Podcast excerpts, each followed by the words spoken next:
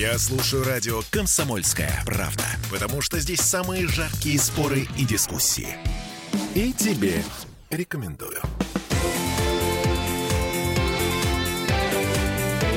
Картина недели. Произведения искусства, имеющие признаки деструктивной идеологии, после знакомства с которыми испытываешь глубокий пессимизм, ощущение пустоты и беспросветности. Это жалоба, которую получило Министерство культуры Российской Федерации. Жалоба на Третьяковскую галерею, на одну из постоянных выставок в Третьяковке. Теперь Третьяковку проверяют. И это только один из как минимум пяти случаев, которые попали в СМИ на этой неделе. Случаев, когда люди, воспользовавшись возможностью, которую предоставляет государство, жалуются на то, что происходит вокруг. Я Дмитрий Делинский. Я Ольга Маркина. Ректор гуманитарного университета профсоюзов Александр Запесоцкий. Вместе с нами Александр Сергеевич. Добрый день. Добрый день. Мы к вам обращаемся не как к ректору, не как к академику, а как к культурологу. И человек, который разбирается во внутренней политике нашей страны. Так я академик-культуролог. И а. ректор по той же причине. Это все в одном флаконе. Вот и прекрасно. Ага, значит, смотрите. Я процитирую. Цикл «Тайная вечеря», состоящий из тринадцати полотен, по содержанию которых невозможно понять, кто является Иудой. А на отсутствие головы у Богородицы, дьявольской интерпретации религиозного сюжета. Эм, Борис Акунин на этой неделе рассказал о том, что прокуратура требует от одного из театров убрать его имя с афиши. В Выборгском районе Петербурга полицейские приехали на гавайскую вечеринку по жалобе одного из посетителей, что... Там происходит ЛГБТ Содом Гоморра. Но театр юного зрителя имени Брянцева на этой неделе был вынужден переименовать театральный фестиваль с четвертьвековой историей из опасений обвинений в ЛГБТ-пропаганде. Фестиваль назывался «Радуга». Um, ну ладно, «Радуга», но чем ему пьета-то не угодила? Я просто понять не могу. Что происходит? Этот мир сошел с ума. Мы сошли с ума. Наша страна скатывается... в долбанные тридцатые годы. Александр Сергеевич, или это февраль, лютень, обострение, предвесеннее обострение? Ну, я думаю, что в тридцатые годы наша страна не скатывается. Возможно, э, если так сравнивать тщательно с историческими фактами, то в тридцатые годы как-то многое было получше. Но применительно к... Понимаете, каждая эпоха, она диктует определенные параметры, рамки, вещи. Вот. Если вот с учетом особенностей эпох, то, наверное, в тридцатые было полегче.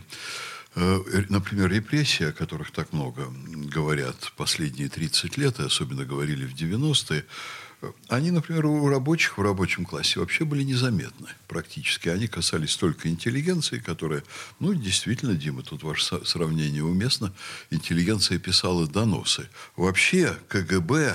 откликалась на доносы не так охотно, как это принято считать. И автором травли очень многих видных деятелей интеллигенции были менее талантливые собратья по различным творческим цехам. Все это было. Это с одной стороны. С другой стороны, вы знаете, вот я пробегаюсь каждый день по информационной повестке в стране, иногда сам испытываю желание почти непреодолимое написать куда-нибудь письмо по поводу того, что мне что-нибудь очень не нравится. И вот так думаю, а что мне делать с этими желаниями и как это все осмыслять? И я хочу сказать, что в стране действительно не все благополучно. Как обычно, последние лет пятнадцать нам, наверное, говорили, если тебе не нравится что-то, сделай лучше, сделай сам. Выйди на улицу и подмети свой двор. Эта парадигма сейчас не работает. Ну, в, ряде, в ряде отношений она, конечно, работает. Там, где грязь во дворе, вот, в общем-то, неплохо. Или там снег почистить. Я, например, за. Мне очень нравилось, когда Ургант, его мама там пострадала в гололедице, он приехал и стал ломиком там очищать тротуар прилегающий. Это поступок приличного человека. Я не буду говорить про его реакцию на специальную военную операцию и так далее, но... Вообще-то мы, конечно, должны сами делать много и делать жизнь лучше, но государство обязано оптимизировать рамки деятельности общества, задавать такие рамки, в которых процессы проходили бы более-менее нормально. Различные явления жизни действительно э, очень часто в обществе вызывают неоднозначные оценки. И есть очень хорошо изученные, кстати, культурологами механизмы того, что и как происходит. И известно, и я вот даже как-то рассказывал, правда, уже довольно-таки давно нашим радиослушателям о блестящей докторской диссертации Константина Пегрова у нас в Госуниверситете, по-моему, где-то в районе там, семидесятых-восьмидесятых годов. Главное, это философская была диссертация, главный тезис, новые и общезначимые, это диалектически взаимосвязанные противоположности. Когда что-то становится новым, то э, оно не может быть признано всеми сразу. А когда это признано всеми сразу, это уже не новое. В обществе существуют более-менее естественные фильтры для проверки каких-то новых явлений. И есть слои, которые за это отвечают. Вот есть слои, которые очень быстро там хватают все новое, пытаются внедрить. Это, в первую очередь, молодежь. А есть слои, которые как бы проверяют на качество вот это новое. Смотрят на ту же молодежь, на другие слои населения. Все это обсуждают. Это интеллигенция. При этом интеллигенция, она тоже состоит, она очень неоднородна. Там есть, допустим, Акунин, а есть Певцов. Это все понятно. Есть столкновение мнений. Но государство для столкновения мнений задает рамки и определяет правила. Вот эти рамки выглядят сейчас так. Люди, мы дали вам дубину. Вы можете пользоваться этой дубиной как угодно. И в результате руководство Третьяковки вынуждено отвечать на запросы от Министерства культуры, объясняя, что происходит в зале искусств второй половины двадцатого века, где, цитирую жалобу, содержатся сцены многочисленных похорон, в том числе в присутствии маргинальных социальных элементов, запойного алкоголизма и волюнтаристской интерпретации образов отечественных правителей и деятелей культуры. И все это противоречит указу президента об утверждении основ государственной политики по сохранению и укреплению традиционных российских духовно-нравственных ценностей. Людям дали дубину. На самом деле музеи не могут развиваться без новаторства. Да, но и... тут даже новаторства-то нет. И тут есть элементы одичания определенные.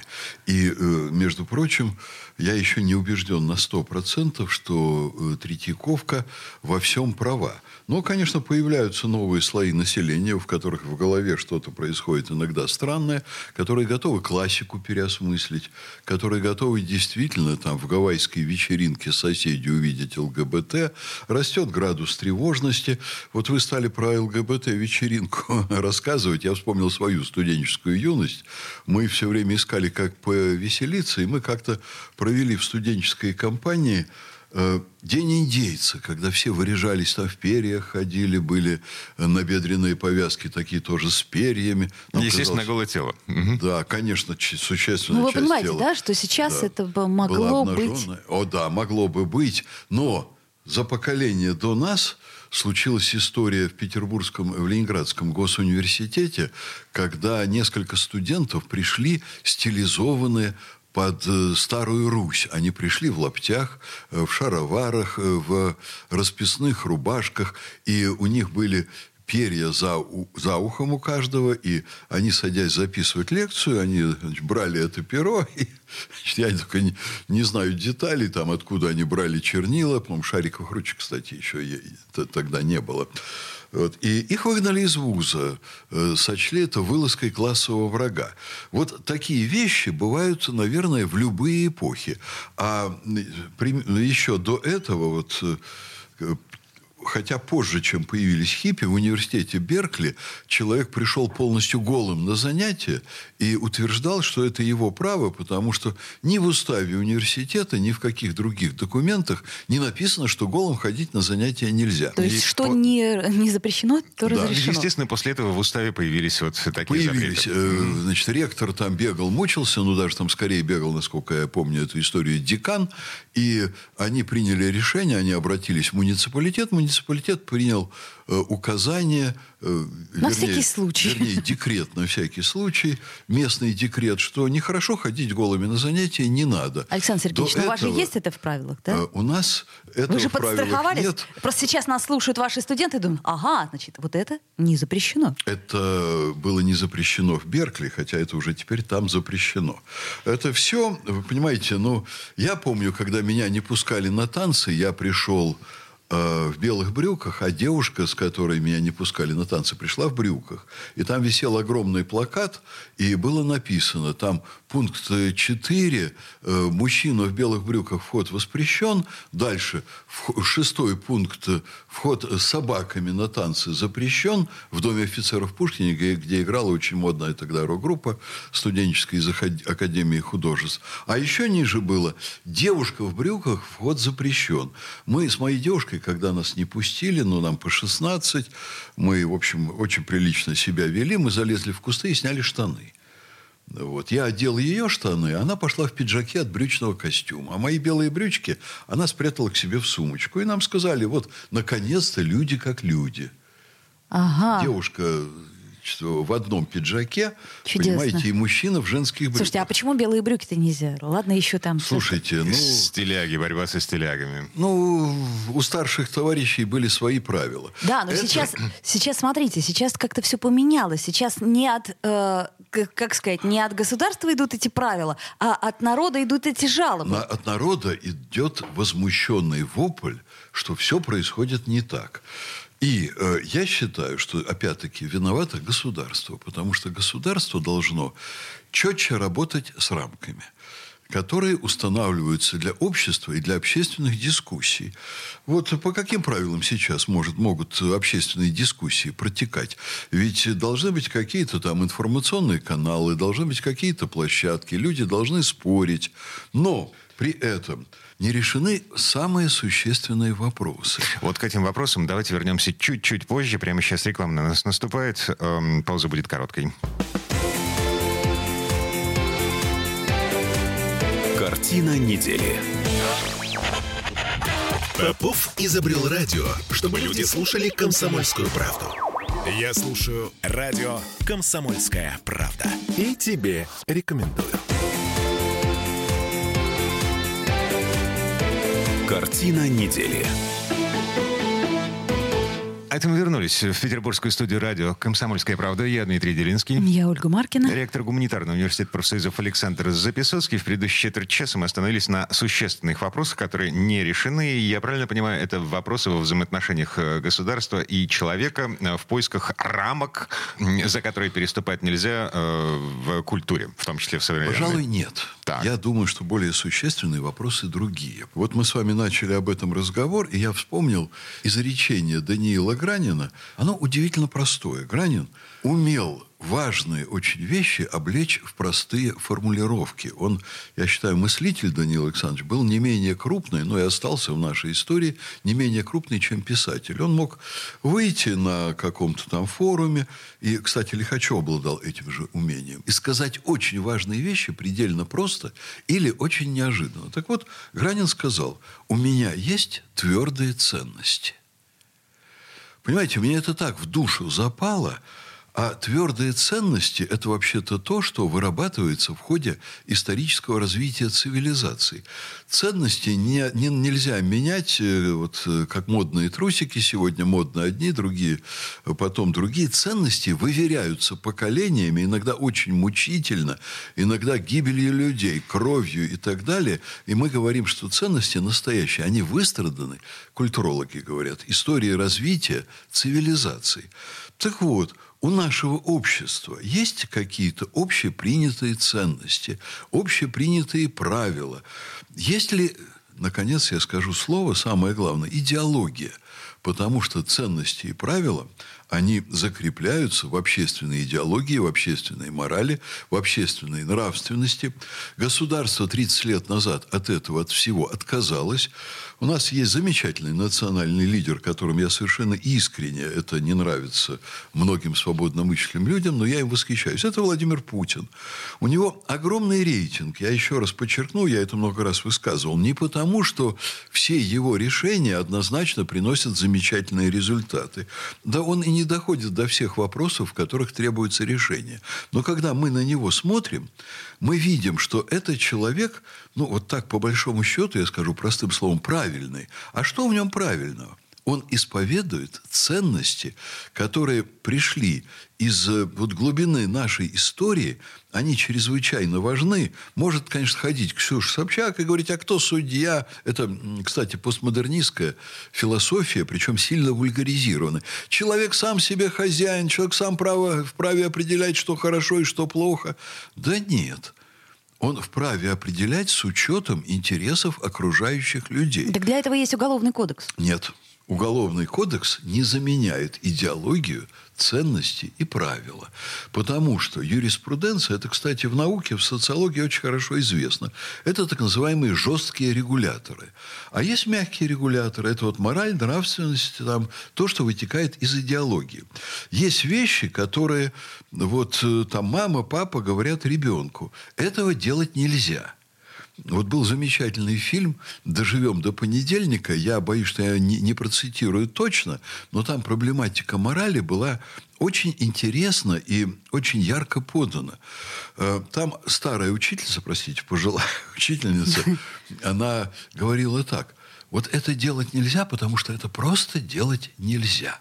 А за этим тоже, если задуматься, это не произвол совершенно, а это исторический опыт, это культура, которая от поколения к поколению переходит. И есть вещи, которые для приличного человека делать нельзя. Ну вот вытирать руки о занавеску. Есть это в Уголовном кодексе? Нет. Ну и так далее. Огромное количество вещей, которые... То есть вы хотите сказать, что тридцать лет назад люди не вытирали руки о занавеску? Вы знаете, некоторые делали так, но... было общеизвестно, что это неприлично. Я вам скажу, что в Ленинграде было неприлично совершенно ругаться и повышать друг на друга голос в общественном транспорте. Но это было не тридцать лет назад, а, наверное, лет пятьдесят назад, ну, да? Ну, я вам бы. скажу, что ленинградская культура, я это тоже специально изучал, она начала разрушаться в начале семидесятых.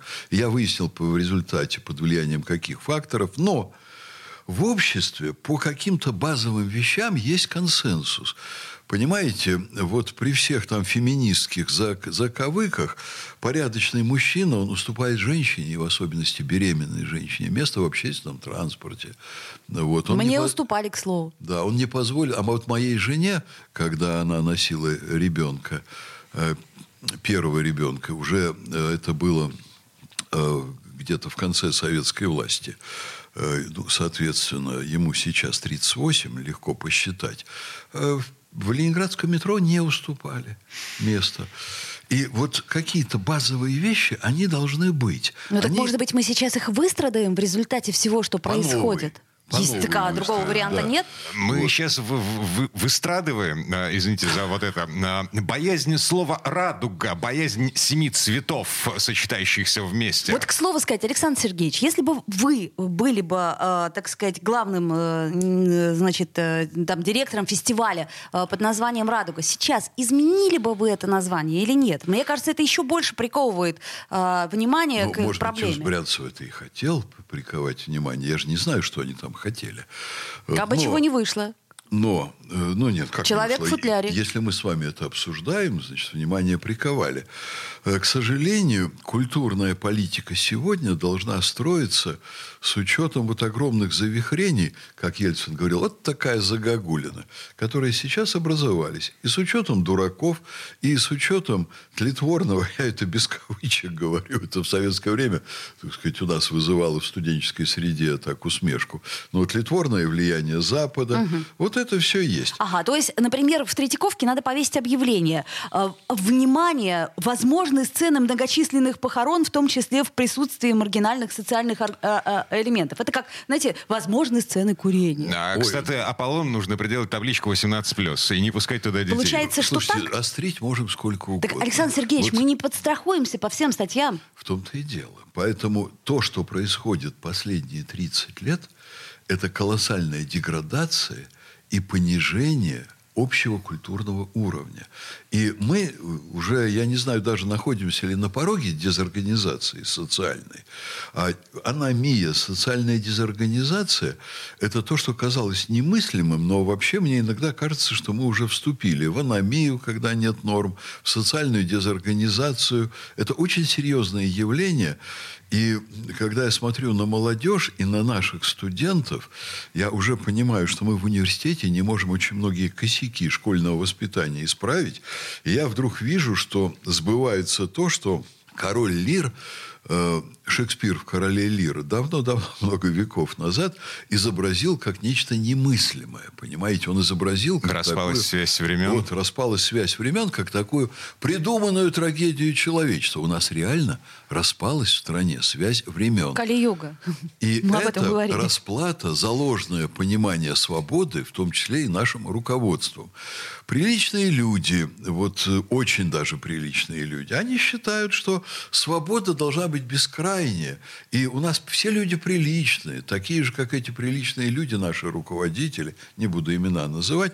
Вот руководители, они сами приличные, у них есть моральные ценности. А, а потом Владимир Владимирович Путин выходит и говорит: случилось невероятное, вот то, что он на днях сказал, по нашей, ну, по, по земле Украины снова ездят танки с крестами. Так вот, случилось невероятное. Распалась связь времен. Когда мы считали, мы находились под гипнозом э, западной идеи свободы, которую Запад к нам принес, вот знаете, как троянского коня закатил, в очень сильном извращенном виде. Вот у них у самих очень жесткие нормы, у них очень жесткие социальные правила. У них от сих до сих, они их, правда, быстро изменили в пользу вот сейчас темнокожей революции. В Соединенных Штатах же мне уже называют цифру, я ее, правда, не проверял, двадцать семь процентов темнокожих. От этого там сейчас темно-черный расизм, там, от этого смена идеологии. Но та или другая, любая идеология у них невероятно жесткая. А посмотрите, как сейчас все жестко в Западной Европе. Другое дело, что там действительно идет деградация, там э, псевдолиберальная идет такая революция. Но из этого не вытекает, что рамок, ограничений и базовых ценностей не должно быть вообще. Ну, если кто-то там это произвольно меняет, ну, значит, там что-то тоже не так по-своему. Вот. Они сменили нормальные базовые ценности на ненормальные, а у нас вообще полный ветер общества в голове. Вот. И вот эти все Собчак, они разгуливают и по центральному телевидению, по государственным каналам рассказывают, что молодежи вообще наплевать, и это правильно, эти люди нам рассказывают, на то, что выстрадали старшие поколения, и молодежь как хочет, так и должна себя вести. Так а если наплевать? Ну, давайте бить себя по голове за то, что молодежи наплевать. Старшее поколение. Старшее поколение, знаете ли, не управляет этими вещами в стране. Старшее поколение в целом не принимало решений о том, что надо отбросить заветы предков, традиции, традиционные ценности и устроить вот такую свободу, которая превратилась в бардак, в хаос и в вакханалию. Но этот бардак, хаос и вакханалию делали в том числе... Э... Те люди, к которым мы относим к старшему поколению, они а, да. участвовали Нет, в этом как минимум. Некоторая часть старшего поколения недооценила опасности вот этой псевдосвободы и сверхдозволенности. И, конечно, еще в девяностые годы сделали, приняли очень много неправильных решений и неправильную выработали госполитику, которую давно пора серьезно очень пересмотреть. А бумеранги, который э, прилетает вот тем людям, э, прямо сейчас за грехи прошлого э, мы поговорим буквально через пару минут. Картина недели.